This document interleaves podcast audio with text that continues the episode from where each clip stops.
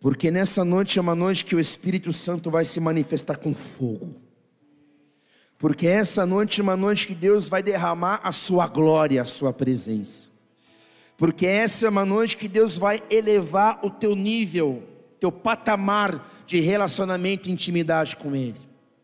Essa é uma noite que o Deus vivo vai se manifestar de forma poderosa. E você só vai viver a vida que você vivia antes de entrar aqui, se você quiser. Porque essa é uma noite que os demônios, os opressores malignos estão sendo denunciados, denunciados. Os espíritos imundos estão sendo amarrados e expulsos da tua vida, do teu casamento, das tuas finanças, da tua chamada. Essa é uma noite que Deus marca essa igreja e a história da tua vida, a história do teu casamento, a história da tua existência nunca mais será a mesma, no nome de Jesus. Aplauda Ele bem forte, bem forte, bem forte.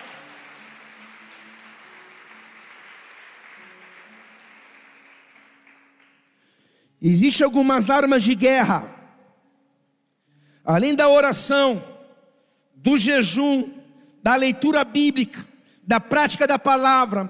Existem algumas armas de guerra que são armas espirituais, que Deus deixa disponível para cada um de nós.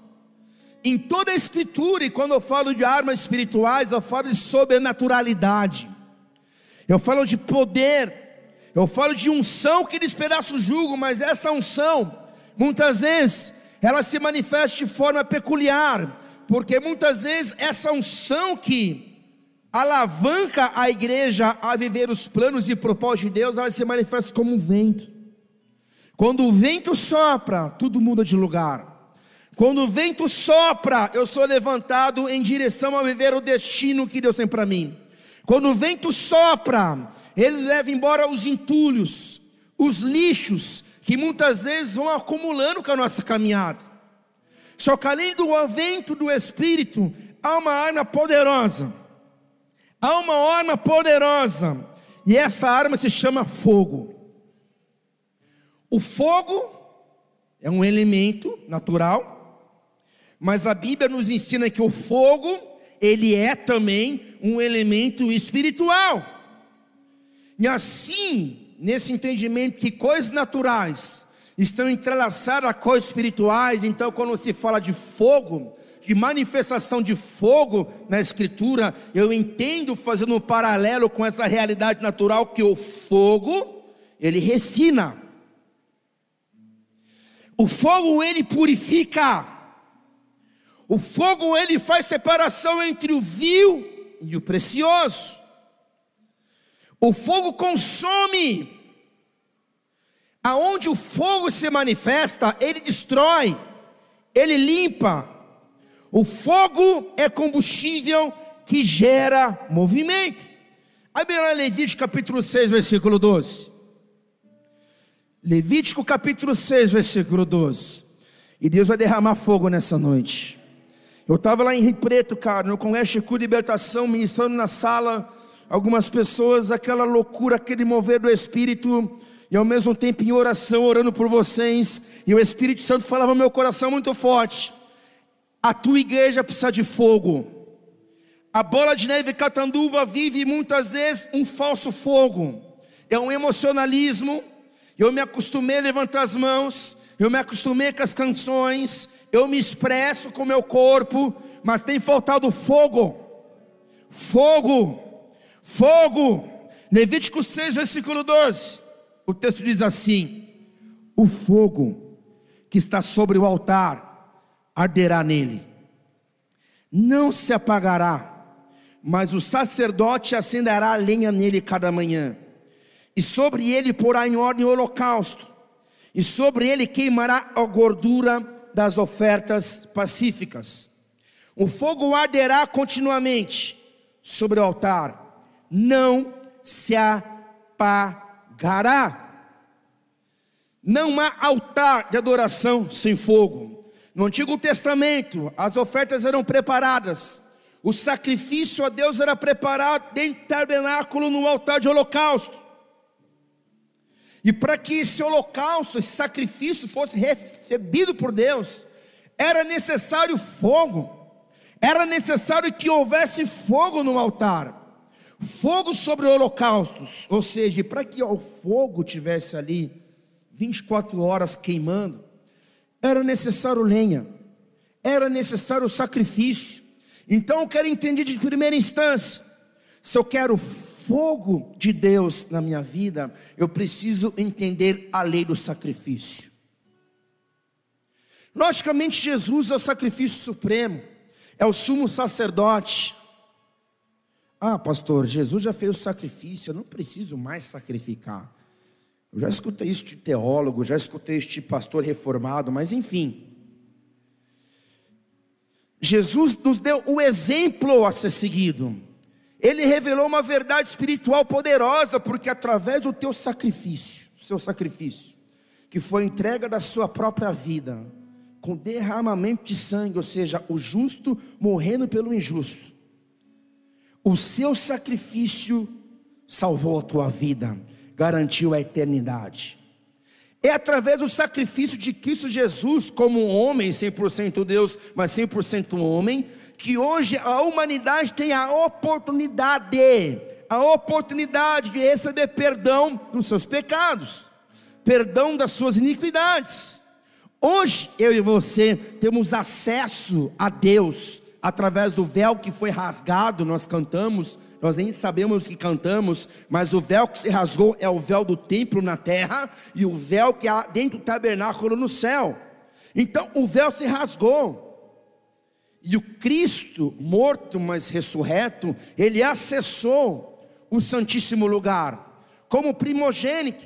E como primogênito da criação, o primeiro filho, ele garantiu que todos os filhos, o segundo filho, o terceiro filho, o quarto filho, o quinto filho, o sexto filho, tivesse acesso a Deus através das orações, os louvores, das intercessões e dos clamores levantados a Deus. Então hoje nós temos acesso ao Pai, porque houve um sacrifício. E esse é um princípio, é uma lei espiritual. Porque se o Cristo vivo se sacrificou para que pudesse hoje ocupar uma posição de glória, de autoridade, de governo, para que pudesse dar a condição para que hoje fôssemos igreja, para que hoje você estivesse aqui como filho, então quem disse que eu não devo sacrificar? Se eu desejo, e ele é meu exemplo, minha referência, se eu desejo viver coisas relevantes em Deus, em tantas esferas da minha vida, eu preciso entender que sem sacrifício, sem sacrifício, sem entrega, não há resposta do céu.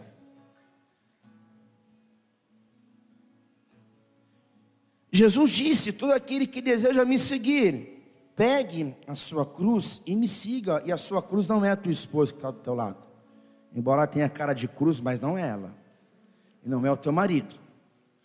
A sua cruz que você carrega fala de uma vida de renúncia. fala de uma vida de santificação, fala de uma vida separada ao Senhor. Se eu quero viver coisas e realidades relevantes em Deus, eu preciso entender que eu preciso sacrificar. E sacrifício fala de muitas vezes mortificar a minha carne. Sacrifício muitas vezes fala de abrir mão de coisas que não são pecados. Tem coisas que não são pecados. É pecado o cinema? É pecado comer bem? É pecado dar um rolê? É pecado jogar videogame? Não. Então há coisas que não são pecado, mas são distrações. E essas distrações me roubam do lugar de sacrifício de oferta, de adoração.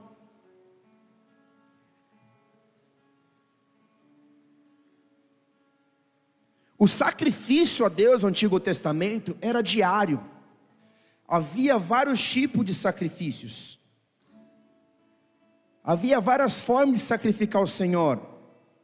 E cada sacrifício representava algo relevante, algo importante, um tipo de pecado, a manifestação de uma promessa. Todo sacrifício era uma ordenança bíblica a que se seguia após o sacrifício, e Deus se manifestava. Mais ou menos assim, Israel estava desviada, em apostasia, adorando outros deuses. Deus levantava um profeta. O profeta vinha com uma mensagem muitas vezes de arrependimento, posicionamento e alinhamento. Quando a nação não ouvia a mensagem do profeta, a nação caía em destruição. Seus inimigos viam e roubavam Israel, destruíam Jerusalém e o povo caía em vergonha, em morte e miséria, ou seja, reconhece a história. Mas quando a nação dava uma resposta a Deus, quando o povo de Deus se posicionava, tirava do meio deles os falsos ídolos, se purificava segundo as ordenanças e levantava um altar de sacrifício, de adoração a Deus, aí Deus respondia. Deus intervia na história. Deus intervia na vida do povo e a nação começava a prosperar mais uma vez não havia chuva, a chuva se manifestava mais uma vez. Havia enfermidade no meio do povo, os enfermos eram curados. Havia um alinhamento entre o céu e a terra, porque havia um altar de sacrifício, que é um exemplo básico. Lembra de Abraão? Se você estudar a escritura de fato, você vai entender que todos os dias, antes da manifestação da promessa, eu estou falando do Isaac, tão sonhado, Todos os dias da sua caminhada, Abraão levantava um altar de adoração a Deus. Todos os dias da sua caminhada, ele levantava um altar de adoração a Deus. Nos seus 75 anos até os 100 anos, no qual ele foi agraciado pela gestação de Sara e Isaac veio à luz, seu filho veio à luz, o filho da promessa, o seu herdeiro. Enquanto Abraão sacrificava em altar de adoração, Enquanto ele levantava esse altar de adoração todos os dias, a promessa estava garantida. Ele estava sustentando a fé, sustentando a promessa no reino espiritual, para que ela pudesse se manifestar no reino físico. Mas depois que ele recebeu Isaac, ele parou de sacrificar. Se passou 30 anos, o que, que Deus fez? Pediu Isaac de volta. Por quê? porque Abraão havia parado de sacrificar, de adorar, de entregar aquilo que era de Deus. Logicamente nós conhecemos a história. Deus ele não pediu Isaac, Deus queria o coração de Abraão de volta. Como pai do filho pródigo, Deus queria Abraão de volta. E Deus pede a Abraão aquilo que custa. E Abraão entrega. E Deus não pega Isaac, porque na hora que ele foi sacrificar Isaac, um anjo bradou do céu. Houve um brado, houve um rugido. Não, Abraão, não faça isso. E Abraão não fez. E sabe o que Deus falou para Abraão? Vai lá, levanta aquele altar mais uma vez. E quando Abraão levanta o altar, o que acontece? Vem fogo do céu e consome todo o holocausto. Onde eu quero chegar com isso? o altar do sacrifício, o altar da adoração, que é tudo aquilo que você faz para Deus em Jesus pelo reino, que a tua vida no altar, a tua vida verdadeiramente uma vida de altar, tudo que você se levanta em altar e se move em altar, seja no culto, seja no dia a dia, tudo que você faz que não é para você, mas é pensando no próximo e é pensando em Jesus, consequentemente tem resposta. E sabe qual é a resposta? Fogo. Fogo. Fogo. Quando levantamos altares, Deus se manifesta com fogo. Quando eu levanto um altar e confesso o meu pecado e faço pactos e alianças com Deus, Deus se manifesta com fogo. Toda vez que eu renuncio algo por amor a Jesus, fogo vem. E quando o fogo de Deus se manifesta, ele consome. Quando o fogo de Deus se manifesta, ele refina, ele purifica, ele separa o vil do precioso, ele destrói, ele serve como combustível, vou traduzir, quando o fogo vem, ele refina o nosso caráter. Ele purifica os nossos pensamentos, nossas motivações, nossas intenções, nosso jeito. Ele separa o vil do precioso, ele quebra, ele destrói, ele arrebenta as cadeias de pecado, de iniquidade, ele destrói as algemas do inimigo, ele desfaz os encantos de serpentes, de demônios, ou seja, quando o fogo vem, algo muda. Quando o fogo vem, algo é transformado. Quando o fogo vem, eu sou impulsionado. Quando o fogo vem, minha visão muda. Alguém que tem o fogo de Deus não é alguém desanimado, mas é alguém apaixonado, é alguém incendiado, é alguém que ama sacrificar, porque sacrificar não é ruim. Quando eu sacrifico a Deus, eu vivo na presença eu desfruto da glória, eu obtenho resposta das minhas orações, eu me torno canal de bênção, canal de cura, canal de libertação. Quando o fogo está sobre a minha vida, eu não caminho por vista, eu caminho por visão, por fé. Eu não estou perdido que nem um cego no tiroteio. Eu sei de onde tem a bala. Quando o fogo está sobre a minha vida, as minhas orações não são são decretos, são sentenças. Eu vivo sob a naturalidade, eu falo e acontece, eu falo e se move. Quando o fogo está sobre a minha vida, eu tenho temor, tremor, reverência. Quando o fogo está sobre a minha vida, eu me santifico porque eu amo, porque eu quero mais desse fogo. Houve um outro episódio de Abraão. Abre lá em Gênesis capítulo 15, versículo 1. Deus está derramando fogo. Ele está derramando fogo sobre essa casa hoje. Ele está queimando tudo aquilo que é vil, que é palha. Ore cantere bababachô cantalá machore cantalá malá.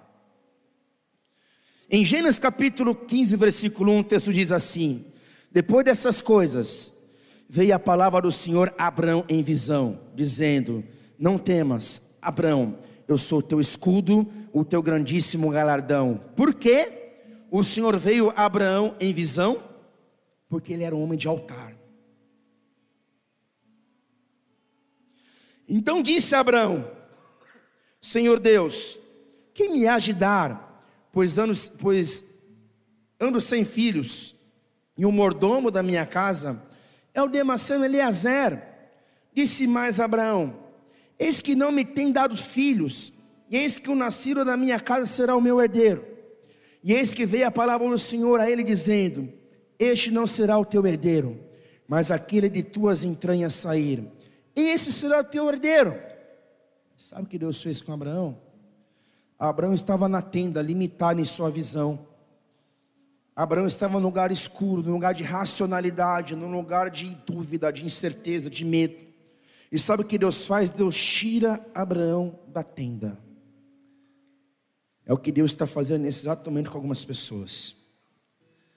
Você está num lugar de, de escravidão, escuridão, de incerteza, de medo, de intimidação de dúvida. Sabe o que Deus está fazendo? Eu vejo o anjo se movendo nesse momento.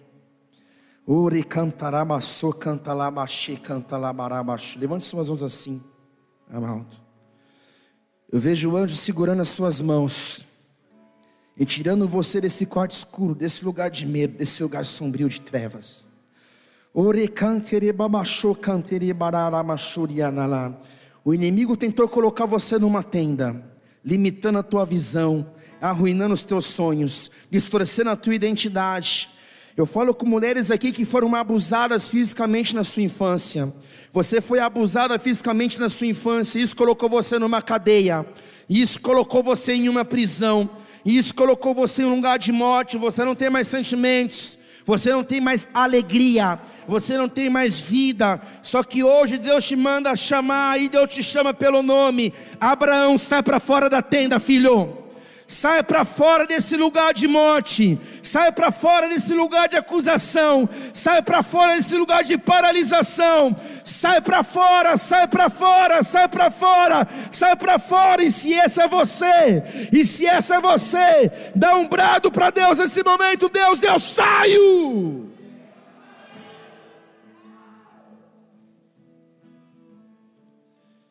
Ele conduziu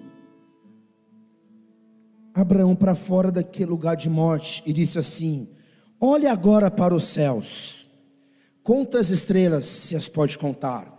E disse-lhe: Assim será a tua descendência. E sabe o que Abraão fez? Ele creu. E creu ele no Senhor, e imputou-lhe isso por justiça. Ele creu, e ele foi justificado mediante a fé. Ele creu e recebeu a promessa.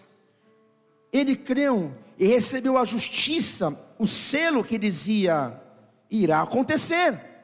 E disse-lhe mais o Senhor, versículo 7: Eu sou o Senhor que te tirei de Ur dos caldeus, para dar-te a ti essa terra para herdá-la. E disse ele: Senhor Deus, como saberei que hei de herdá-la? E disse-lhe: Tome uma bezerra de três anos, e uma caba de três anos, e um carneiro de três anos, e uma rola e um pombinho. E trouxe-lhe todos estes, e partiu-lhe pelo meio, e pôs cada parte deles em frente da outra, mas as aves não partiu. E as aves desciam sobre os cadáveres, Abraão, porém, as enxotava. E pondo-se no sol, um profundo sono caiu sobre Abraão. E eis que grande espanto e grande escuridão caiu sobre ele. O que, que Deus direciona Abraão a fazer? Ele creu, ótimo, ele tem fé, foi justificado. Só que fé sem obras é morta. Fé sem obras é morta. Fé sem atitude não vale nada. Então Deus ele impulsiona Abraão a levantar um altar. Pastor, mas Abraão já levantava um altar todos os dias. Sim. Mas Deus ele impulsiona Abraão a ir além. E por que Abraão precisava ir além? Porque se ele não dá um passo além, ele não ia viver a promessa. Porque uma coisa eu amar a Deus, conhecer a Deus, ter intimidade até, adorar Ele. Outra coisa é viver os sonhos que Ele tem para mim. E para viver os sonhos que Ele tem para mim e para você, é necessário o sacrifício. Então, nesse exato momento, Deus dá um comando a Abraão. Deus dá um comando a Abraão. Deus não fala assim, se você quiser, se você pode. Não. Entenda uma coisa, igreja. Deus é um Deus de comandos. É sim, sim, é não, não. Quando há a desobediência aos comandos do Senhor que estão escritos na palavra, quando eu entro em desacordo, é mais ou menos assim: você está nesse culto hoje. Ou você recebe ou você não recebe. Ou você está em concordância comigo, ou você está em discordância. Ou você está em concordância com a palavra dizendo amém, eu creio, eu me movo, ou você está em discordância. Quando estou em discordância com a palavra de Deus, eu posso ser crente, evangélico, bonito, lindo, legal, bacana, famoso, cheiroso. Quando você está em discordância com a palavra, nada acontece. Mas quando você entra em concordância com a palavra de Deus e se move debaixo da palavra profética, coisas acontecem, coisas se rompem, Deus se manifesta. Então, nesse cenário, Abraão é desafiado a levantar um altar. Ele levanta um altar de adoração. Ele prepara ali as ofertas, o sacrifício que Deus queria que ele realizasse e no versículo 12 eu quero ler de novo. E pôs-se o sol, em versículo 11. Ele preparou o sacrifício, e as aves desciam sobre os cadáveres. Abraão, porém, os enxontava. E pondo-se o sol, um profundo sono caiu sobre Abraão. E esse grande espanto e grande escuridão caiu sobre ele. Abraão prepara o sacrifício. O que, é que acontece? as aves, aves de rapina, se movimentam para roubar o sacrifício. É mais ou menos assim: você prepara uma oferta ao Senhor, você decide dedicar o teu tempo ao Senhor, você decide servir ao Senhor, você decide entregar seu dom ao Senhor, você decide entregar sua vida ao Senhor. Você decide ser fiel no dízimo, a ser fiel a ter rotina de culto. Você decide de alguma forma viver para Deus. E quando você toma essa decisão, os demônios estão atentos. Com o pacto que a aliança que você fez. Eles estão atentos. E o que, que eles fazem? Eles tentam gerar situações o tempo todo para roubar você desse lugar, para que você retroceda e volte atrás. Há pessoas que são genuínas, há pessoas que recebem do altar, que elas levantaram em um culto como esse, porque um louvor cantado e ecoado é um altar sendo levantado de adoração através da música. Há pessoas que vivem rompimentos, há pessoas que saem desse lugar aqui, plenas, cheias, com os milagres já em volta dela, permeando ela, um reino espiritual já se moveu. E entre segunda, terça, quarta, quinta ou sexta, algo vai acontecer. Ou no próximo ano, algo vai acontecer. Ou daqui cinco anos já tem preparado um lugar, um ambiente, uma bênção, uma vitória, uma promessa, um desencadear daquilo que é um sonho. Mas pelo fato dela não guardar o altar, ela é roubada. pelo fato dela não vigiar algo tão simples, vigiar e orar, não dá lugar ao maligno. Pelo fato dela não caminhar em sabedoria, ela é roubada. E ela é roubada muitas vezes em coisas do cotidiano. Palavras, ações e atitudes e omissões. Você fez uma aliança com o Senhor. E só você sabe a aliança e o voto e o pacto que você está fazendo com Ele hoje. Mas se você não vigiar e não orar e não sustentar o teu altar de adoração através de uma intimidade com o Senhor e deixar de levantar altar e sumir do mapa e nunca mais voltar para essa casa e desaparecer, ou seja, sei lá o que for. As aves de rapina, os demônios roubam o teu sacrifício, anulam o teu propósito. Lembra de Sansão? Sansão foi um juiz de Israel, um homem mais forte que tinha na história. Derrotava os filisteus. Só que você lembra da história? Sansão ele quebrou um princípio. Sabe qual princípio é? Honrar pai e mãe. Honrar pai e mãe. Seus pais sonhavam para Sansão que Sansão se casaria, até segundo a lei dizia que ele deveria se casar com uma mulher da sua própria tribo, da tribo de Israel. Mas o que que Sansão fez? Se aliançou com uma mulher chamada Dalila. E ali começou a sua destruição. Porque Dalila ela representa o que? Um engano, uma ave de rapina uma ótima proposta, uma sedução. Ele deseja se casar com Dalila e ele se relaciona com ela, mesmo quebrando a lei de Deus, mesmo contrariando a vontade dos seus pais, ele se deita com ela. O que acontece?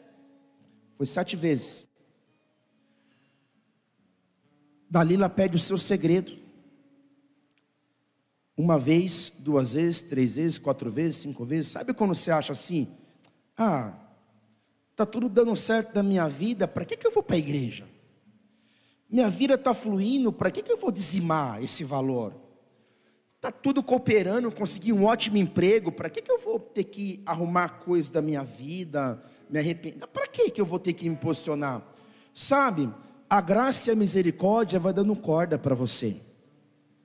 A graça e a misericórdia vai dando corda para você. Deus usa o pastor, Deus usa o profeta, Deus usa o esposo, o marido, o cônjuge, o amigo, o irmão. Só que você pensa assim, mas peraí, Parece que minha vida está melhor do que quando eu servi ao Senhor. Porque até o diabo vai permitindo e vai dando corda, porque os filisteus se levantavam, vinha contra Sansão. Sansão, mesmo em desobediência, derrotava seus inimigos. Mesmo em desobediência, um cristão, um crente, ele pode prosperar. Aparentemente a vida pode estar dando certo.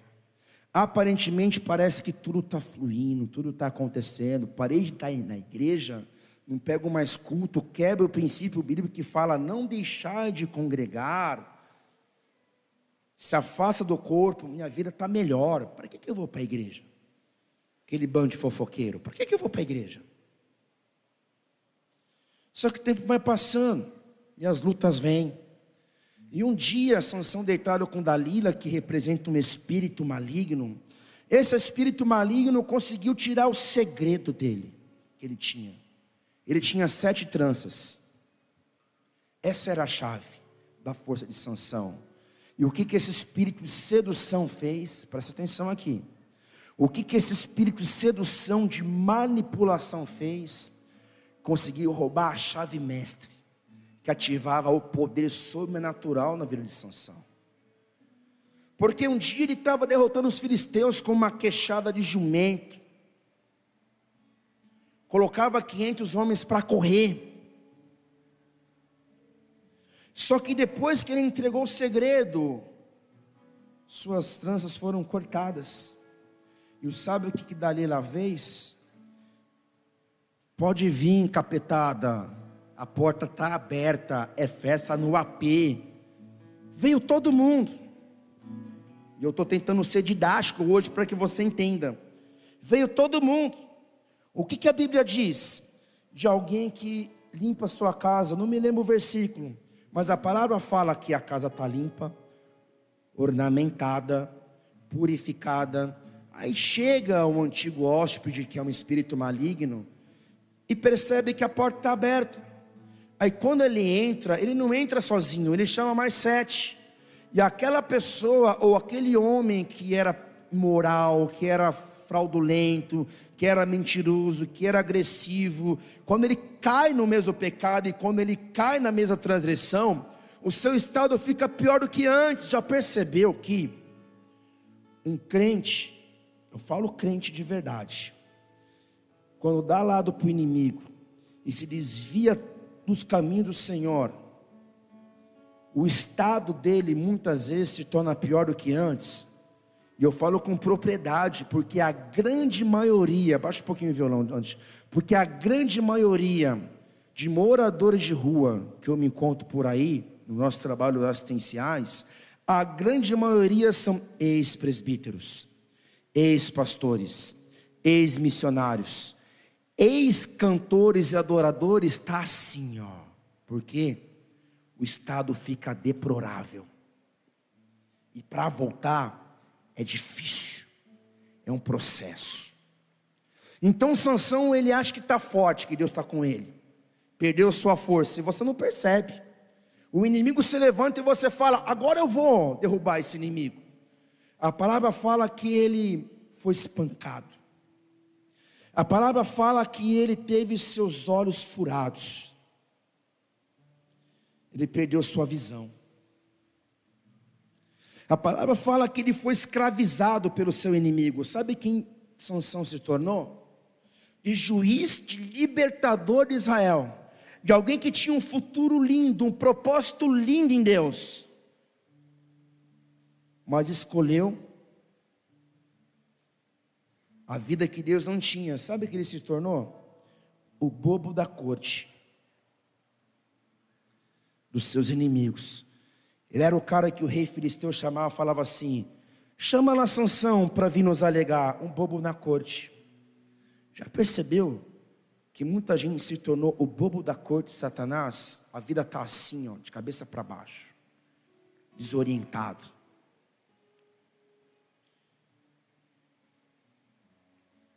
Sansão se arrependeu? Se arrependeu. Deus teve misericórdia, devolveu o seu poder, a sua força.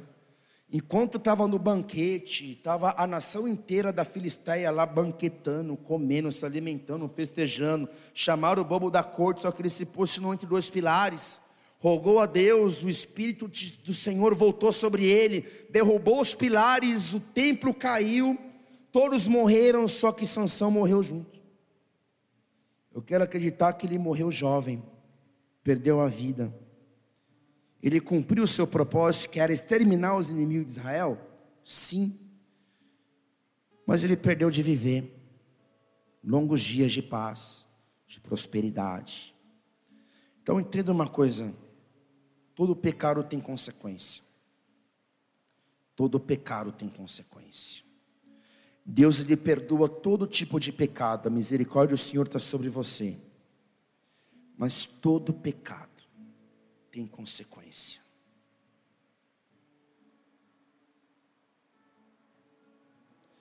É uma noite profética. É uma noite de libertação. Você tem autoridade para guardar o seu altar, enxutar essas aves de rapina, esses corvos.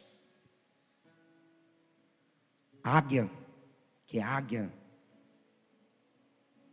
ela não fica dando moral para corvo. Sabia que o corvo é a única ave que pica a águia?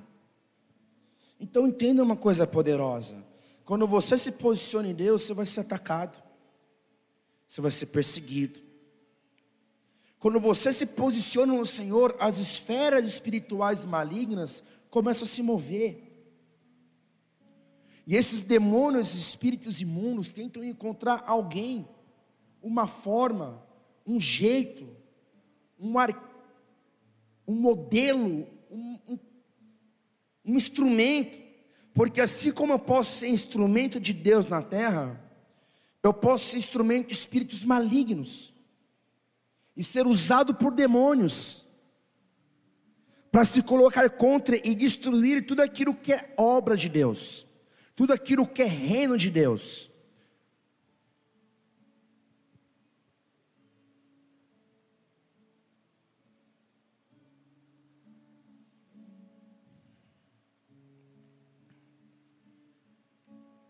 Mas você pode se posicionar hoje.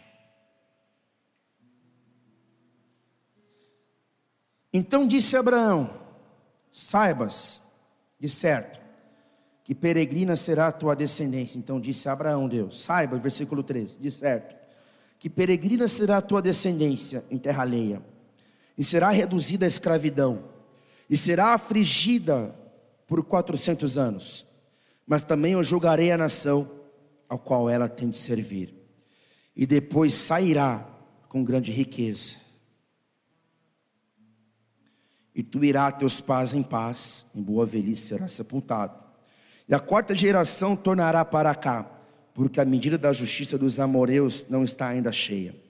E sucedeu que, posto o sol, houve escuridão, eis um forno de fumaça, e uma tocha de fogo que passou por aquelas metades.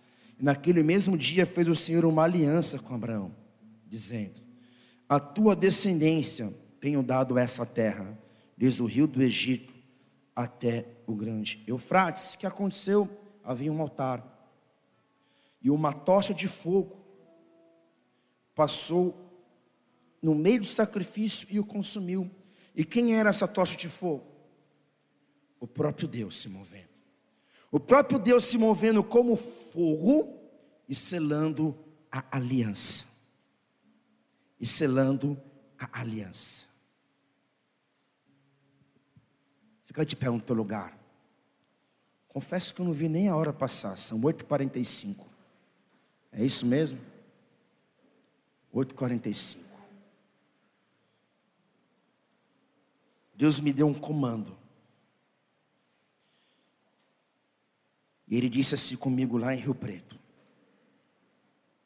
Eu vou me manifestar com fogo hoje. Eu vou selar alianças, selar pactos. Eu vou mudar a história de vida. Simplesmente me obedeça e seja meu instrumento. Feche seus olhos.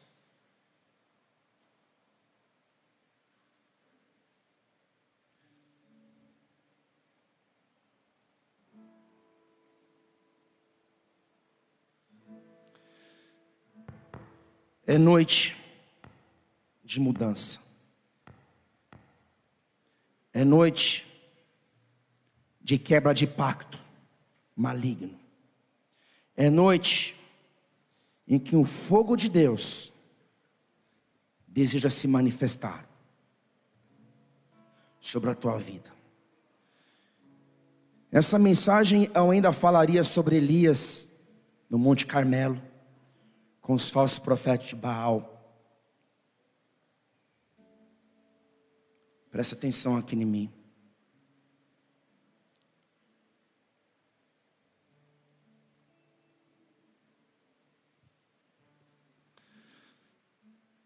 Eu iria falar sobre Pentecostes, porque o altar, ou melhor, no Carmelo, Deus se manifestou com fogo e destruiu o falso altar de Baal.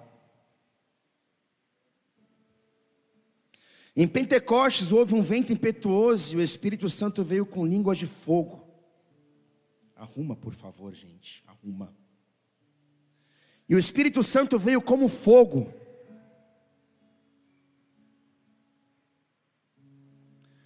E aqueles homens medrosos se tornaram homens impetuosos. Deus vai derramar fogo agora. Feche seus olhos, levante suas mãos aos céus. A tua necessidade é o tipo de fogo que Deus vai derramar e Deus está derramando.